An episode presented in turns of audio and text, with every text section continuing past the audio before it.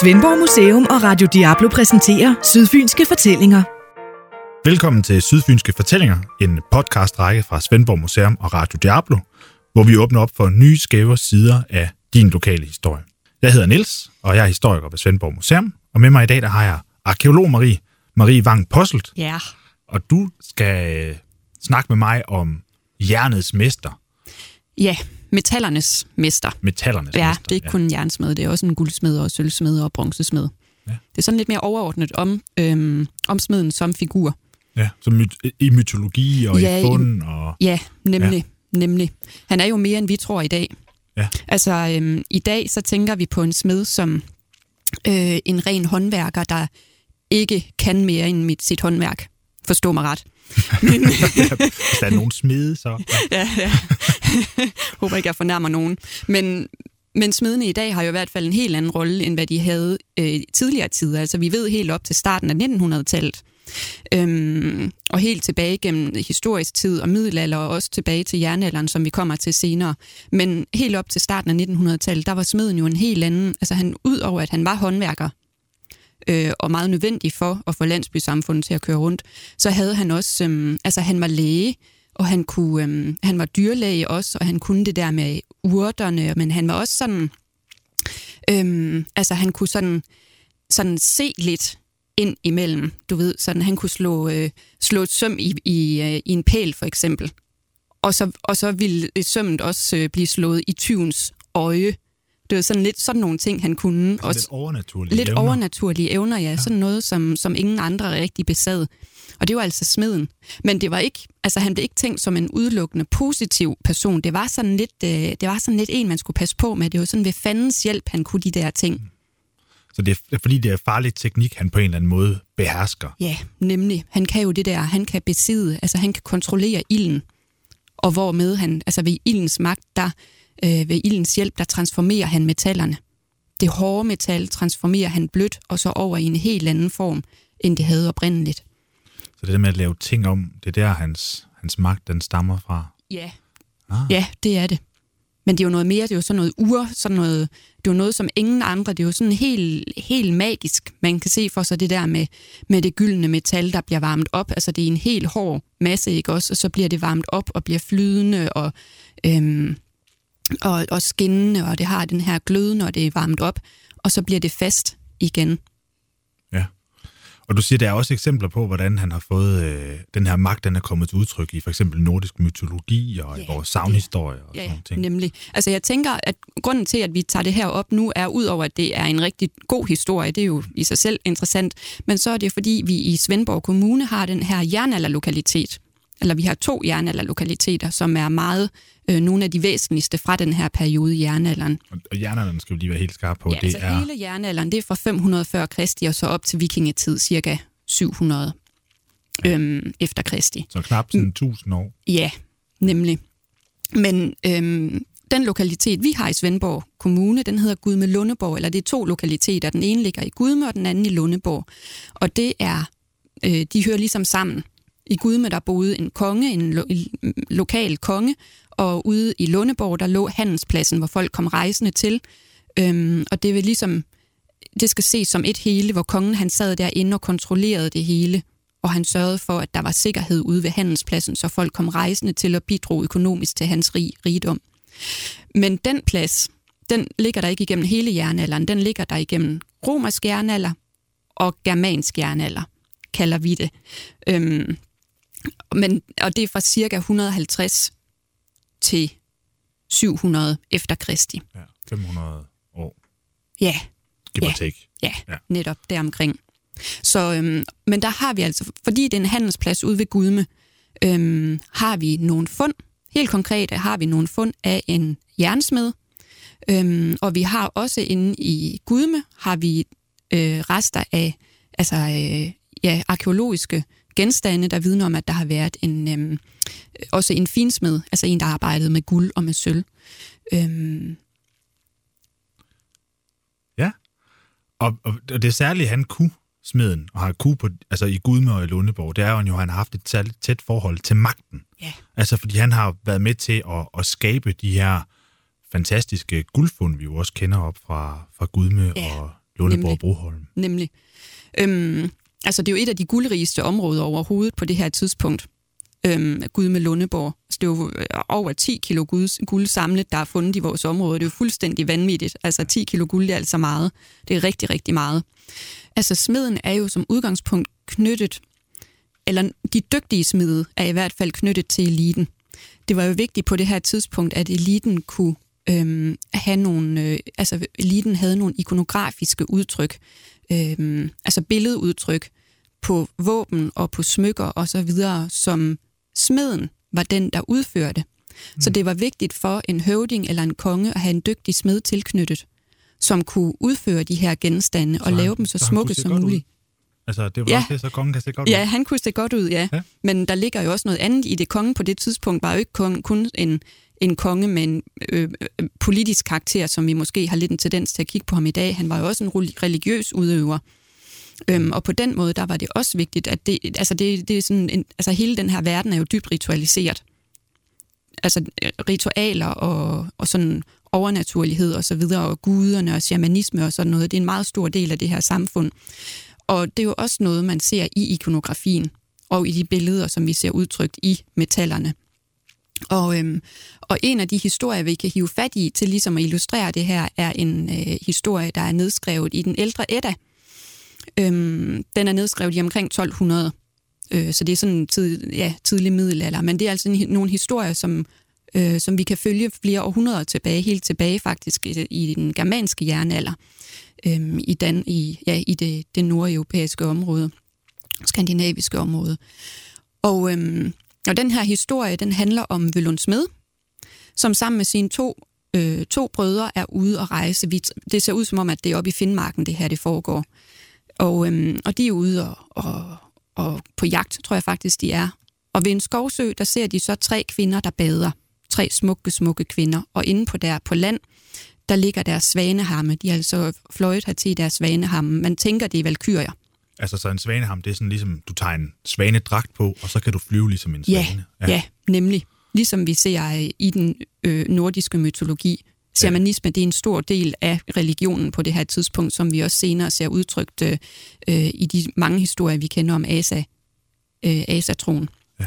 Så, øh, men shamanisme, det der med dyreånder, og at man kan tage dyrehamme på osv., det er en ret stor del af religionen, og det ser vi, det er også noget, vi kan se i ikonografien, øh, udtrykt på metallerne.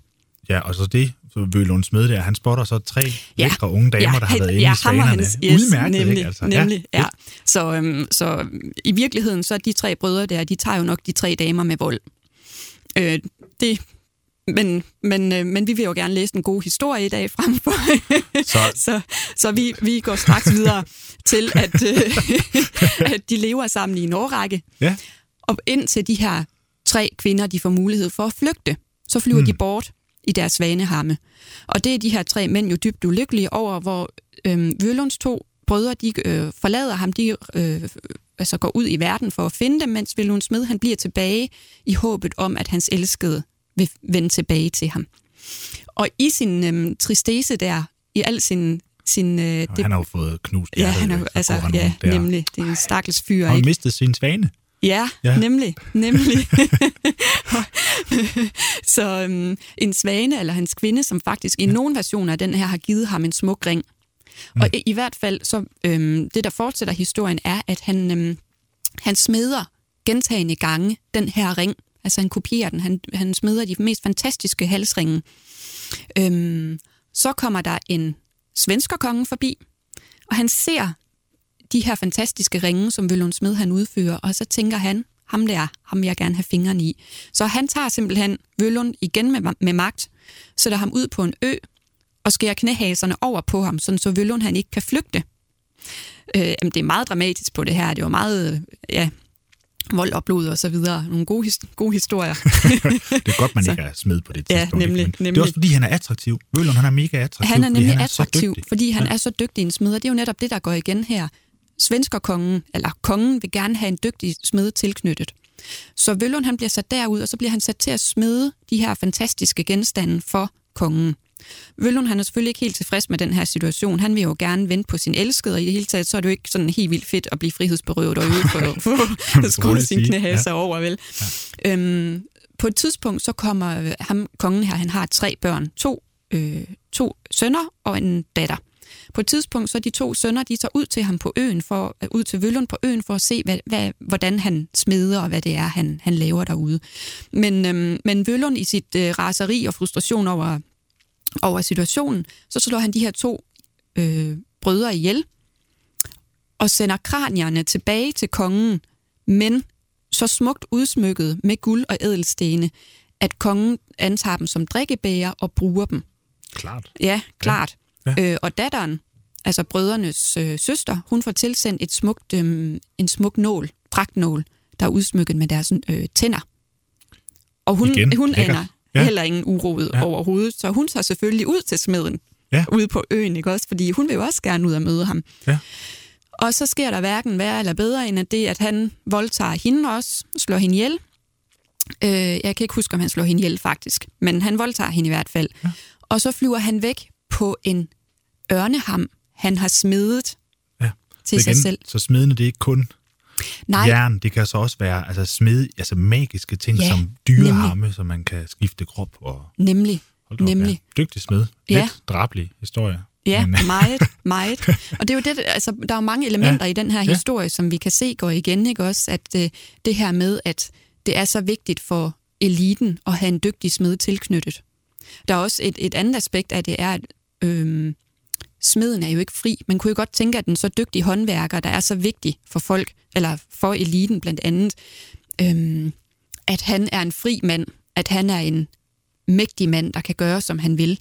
Men det ser altså ud til, at han er en, der er tilknyttet eliten eller kongen på en sådan måde, at han ikke bare kan tage væk. Han er bundet til det sted. Han er bundet til at arbejde mm. for den her elite. Vil det sige, at man måske kunne have haft en slags vølund op i, i Gudme? Det kan man nemlig godt, ja. knæhaser et ja. eller andet sted. Ja, altså det, det er lige ved, man, man næsten skulle ikke, ikke kan affærdige, at han også har fået skåret sin knæhaser over. Mm. Altså, ja, det er jo en, en... Men igen, hvis der er så meget magt knyttet til en smed, altså fordi hvis du som magthaver iscenesætter dig selv med, med smedens øh, smykker og våben og så videre, så kan du heller ikke risikere at miste ham. Nej. Så giver det jo god, øh, det er god mening det. på en ja. eller anden måde. Ja. Vi kan også se, altså rent arkeologisk, altså den samtale, vi har haft nu, er sådan lidt, set fra et arkeologisk perspektiv i hvert fald, lidt mm. abstrakt, ikke? Men, men rent arkeologisk kan vi også se, at, at øh, nogle steder, hvor vi har været så heldige at kunne øh, finde smedegravene, altså erkende gravene i, øh, eller erkende smedene i gravene, øh, at så kan de godt ligge altså sådan rent øh, rumligt tæt på høvdingens grav. Så de er simpelthen knyttet til. Nogle gange kan vi også se, at smeden, at smedjen er bygget fast på høvdingens gård.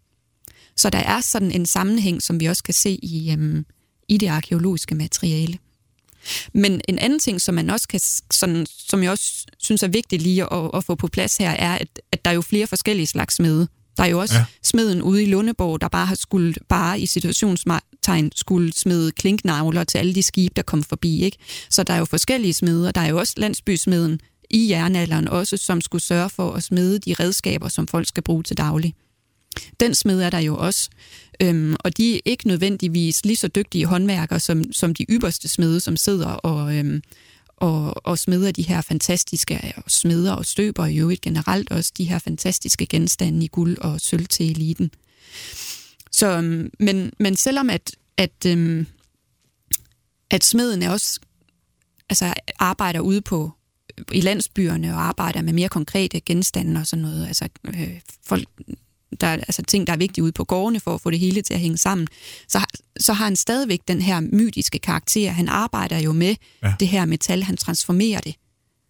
Og den der evne er jo mystisk. Altså det er jo nærmest som magi for folk, der ikke kender den evne, og som ikke besidder den evne. Det er, altså, det er jo ikke, det er jo ikke det at blive smed er jo ikke bare noget, nogle færdigheder, du bare lige overleverer til, den, Jamen, til naboens søn. Som bare lige, nej, altså, nemlig. Nej. nemlig. altså, det er jo noget, man tænker er nedarvet. Vi kan også se, at ja at øh, de, de gange, hvor vi kan genkende smeden i det arkeologiske materiale ude i landsbyerne, jernalderlandsbyerne for eksempel, så er der kun én smedje igennem hele, altså hvis øh, vi kan finde, følge landsbyerne gennem flere hundrede, så er der kun én smedjegård. Så det er ikke, øhm, øh, Så det er, ikke, det er ikke tilfældige folk, der bare lige kan slå sig ned som smed. Og det har været sådan et beskyttet erhverv på en eller anden måde, noget, der, er, Ja. noget, der er gået af. Ja, nemlig. Så og det er jo også noget, øhm, hvis, hvis vi springer lidt og snakker til jernudvinding, Ja. det er også lidt det samme. Jernudvinding er noget, der i Danmark primært er foregået i Vestjylland, fordi der har vi jernmalmen i undergrunden over. Øhm, og, øh, og det er også sådan noget, vi ved, når man har lavet antropologiske undersøgelser af samfund rundt omkring i verden, der selv laver udvinder jern, øhm, lidt mere primitive samfund, hvis man kan sige det på den måde, så er det alt, alle steder, er det, sted, er det, øhm, det der med jernudvinding, det er noget, der er dybt ritualiseret, og det er også Ja. sådan lidt, det er det der med, at det er en transformationsfase, ikke også? Men igen, man kan jo godt forstå det. Altså jeg tænker på for eksempel, altså du går fra stenalderen til bronzealderen, så videre til jernalderen. Så den her, det jern, man lige pludselig udvinder lokalt, i stedet for bronzen, der kommer, bliver fragtet til Danmark udefra, ja.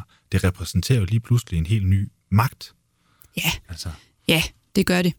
men du, du har snakket lidt om, at øh, altså for eksempel svære klinger kom blandt andet også til, til Gudmund Ja. Lundeborg udefra. Ja, det gjorde de nemlig. Det er sådan, på det her tidspunkt, det vi kalder den romerske jernalder, der overordnet set går fra omkring år 0 og så op til omkring 400 efter Kristi.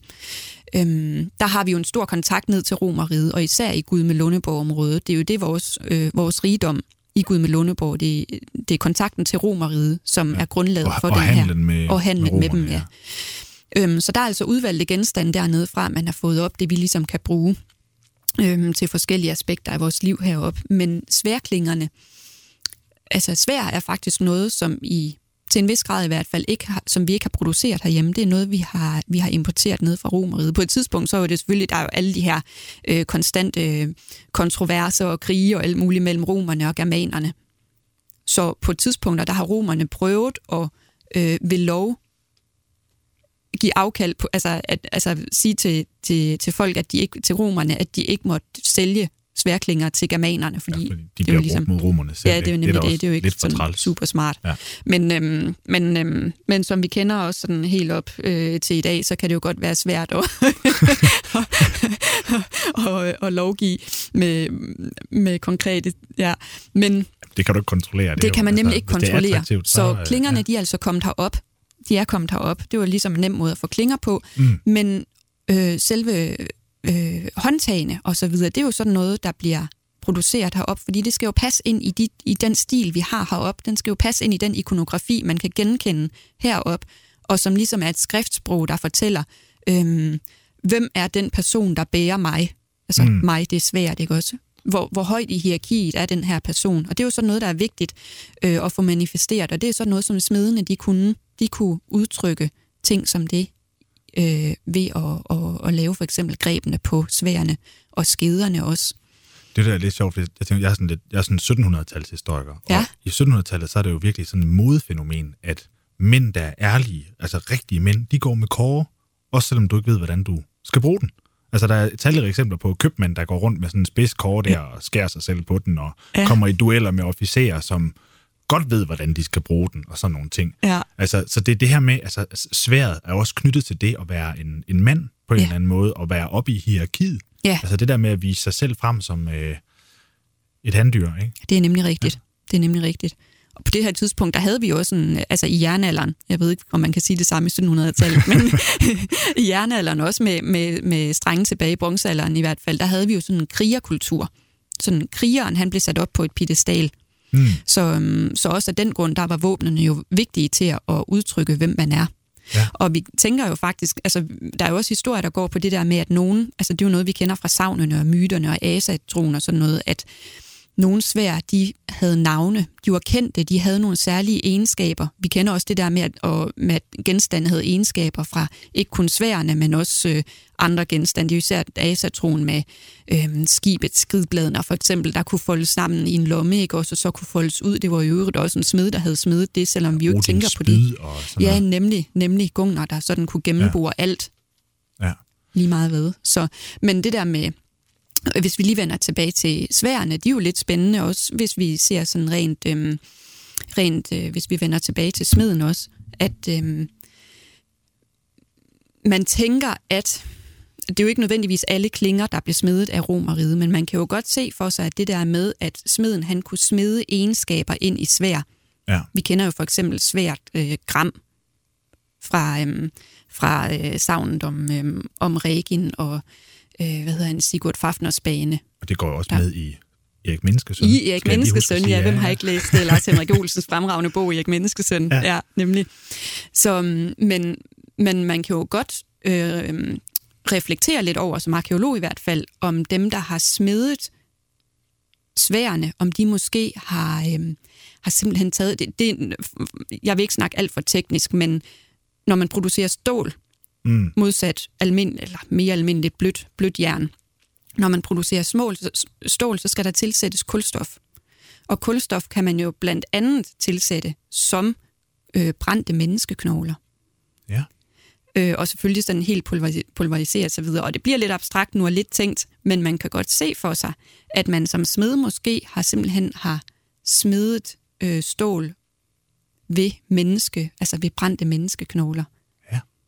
Det er jo Jamen, en det har jo gjort sværet stærkere. Det, det har- kan man godt forestille sig, ikke også? Ja. Du smider en stor, stærk mand eller en, en kriger ind i dit svær, og så lever hans sjæl videre i sværet på en eller anden Ja. måde. Vi skal også til at runde af. Jeg tænkte på, øh, der er jo masser af stof i, i sværet og i, og i smedene, metallenes mester. Hvis du skulle komme med et bud på, hvem der besidder smedens magt i dag. Altså, øh, jeg kan ikke lade være med at tænke på Gouvet, altså i forhold til det her med iscenesættelsen af magten. Ja. Kunne det være en, øh, en spindoktor, der sidder Ja. på noget af det samme, eller en IT-programmør, eller sådan noget, altså Ja. der er så nødvendig for magten i dag. Ja, det kunne man måske godt øhm, med Ham, lidt god ham der vilje. kører Lars Lykkes øh, Facebook. Kunne det det? Det er sandt. Jeg ved ikke, hvad han ville sige til at blive kaldt for en smed, men måske hvis han har hørt det her, så ville han måske synes, at, øhm, Ja. at det var lidt, de smider jo også rænker, ikke? Det er jo det, Ja. de sidder derinde på Uh, Christiansborg, smider og rænker, Maria. ikke også? Så Ja. kan vi jo lige vende tilbage til. Ja, ja. Ja. Men øh, med den krøller, vi ser frem til en mail fra Lars Lykkes øh, social media-account. præcis. ja. Men øh, så vil jeg gerne sige øh, tak for indsigten i metallernes mester og øh, deltagelsen i dagens program om nemlig smedene og deres mytologiske rolle. Velbekomme. Tak.